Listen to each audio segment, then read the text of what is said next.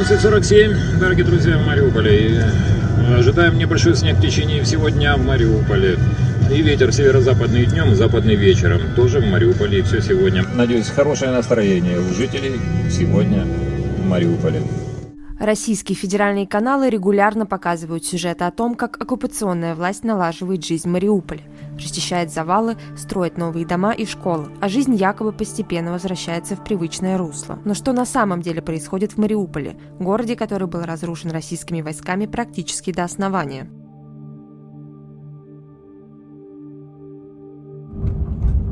Только что одна мысль в голову пришла. Город это не архитектура, город это не здание, а город это люди.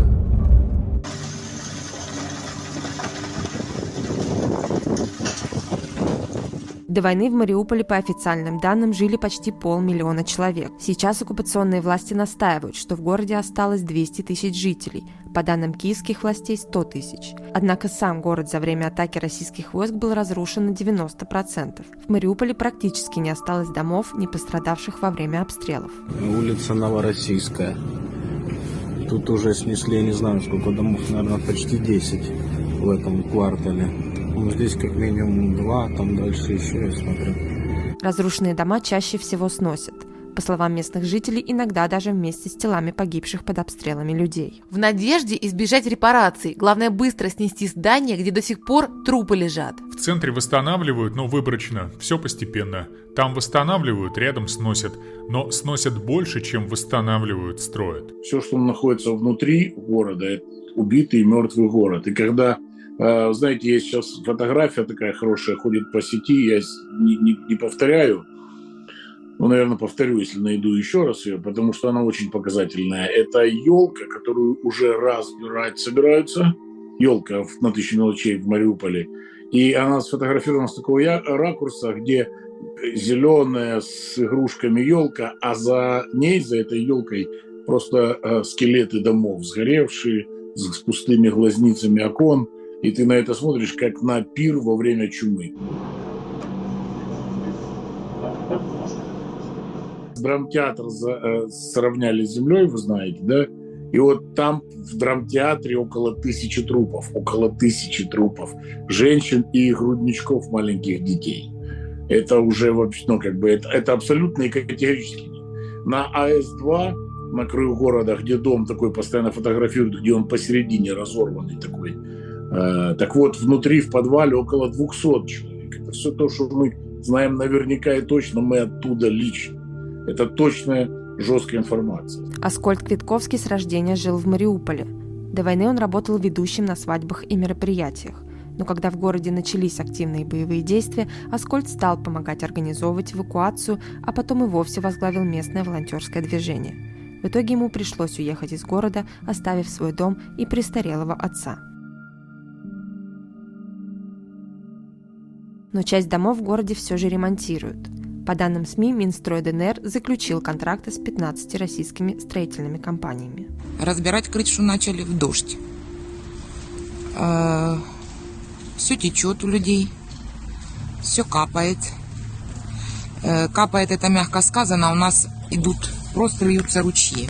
Там у них появилось распоряжение вставлять стекла. Буквально недавно мне звонили два дня назад и рассказывали о том, что гор, э, дом сгоревший, вообще сгоревший, ну, пожар был в доме, он насквозь сгорел, но окна вставлены. Это бред. Это вот это вот шизофрения просто. Окна вставлены, а внутри квартира вся сгоревшая. То есть все сгоревшее. Ни проводов, ни труб, ничего нет. Он сгоревший, пустой.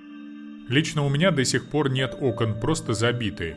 Хоть обещали в июле дать окна в августе, После приходили второй раз снимать замеры и говорили, что дадут, когда сделают по размерам окна, и до сих пор ничего. Житель Мариуполя Богдан рассказывает, что далеко не во всех уцелевших домах есть центральное отопление.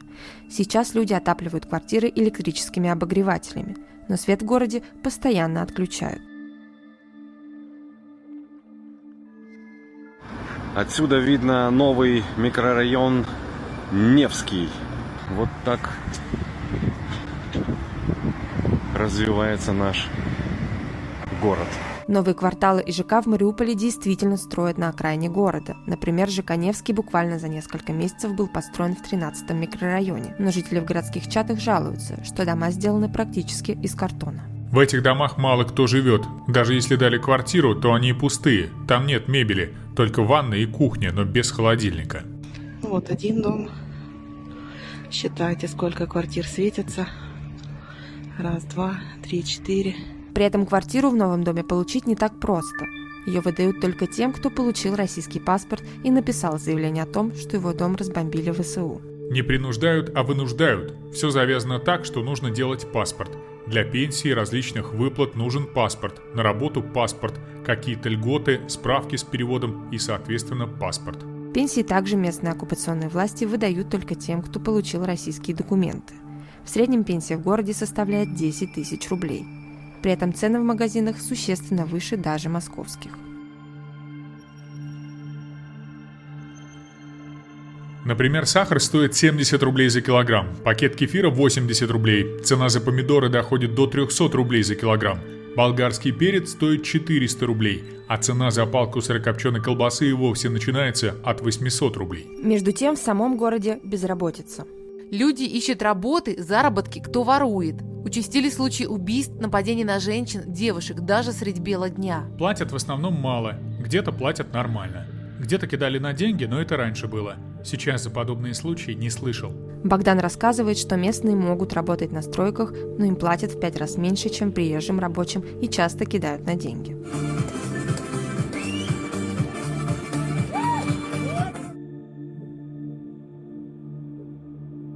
Те же, кто не поддерживают новую власть, стараются лишний раз не выходить на улицу и рассказывают, что сидят дома и ждут освобождения. Но уехать из города тоже большая проблема. Выезд в сторону Украины закрыт, а если выезжать в сторону России, то можно попасть под фильтрацию. Сейчас огромная проблема с выездом, потому что ты должен... Раньше это была проблема, сейчас э, усиливается. Все это усиливается. Из Мариуполя, чтобы выехать, ты должен зарегистрироваться и пройти фильтрацию. Проходя это и зарегистрировать свой ну, автомобиль, э, э, транспортное средство, проходя это, это еще ни о чем не говорит. Когда ты выезжаешь дальше, ты должен зарегистрироваться уже либо в Бердянске, либо в Васильевке, либо в Мелитополе.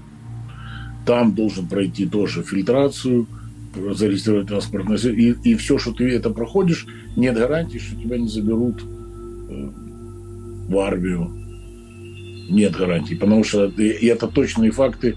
Э, семь пацанов с по села с, э, под Бердянска заехали на Васильевку, и семерых пацанов возраст от 21 до 35 их э, забрали в армию. Они граждане Украины или российский паспорт? Они были граждане Украины, но они уехали и не вернулись. Не так давно оккупационные власти обязали местных жителей перезахоранивать за свой счет родственников, похороненных во дворах. Аскольд рассказывает, что так был перезахоронен, например, его отец, который умер в апреле.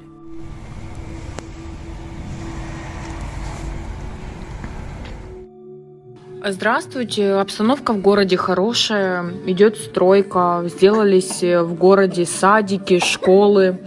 Эм, свет, вода, газ. В квартире все есть как бы все прекрасно, все хорошо. В подъезде также сделали ремонт.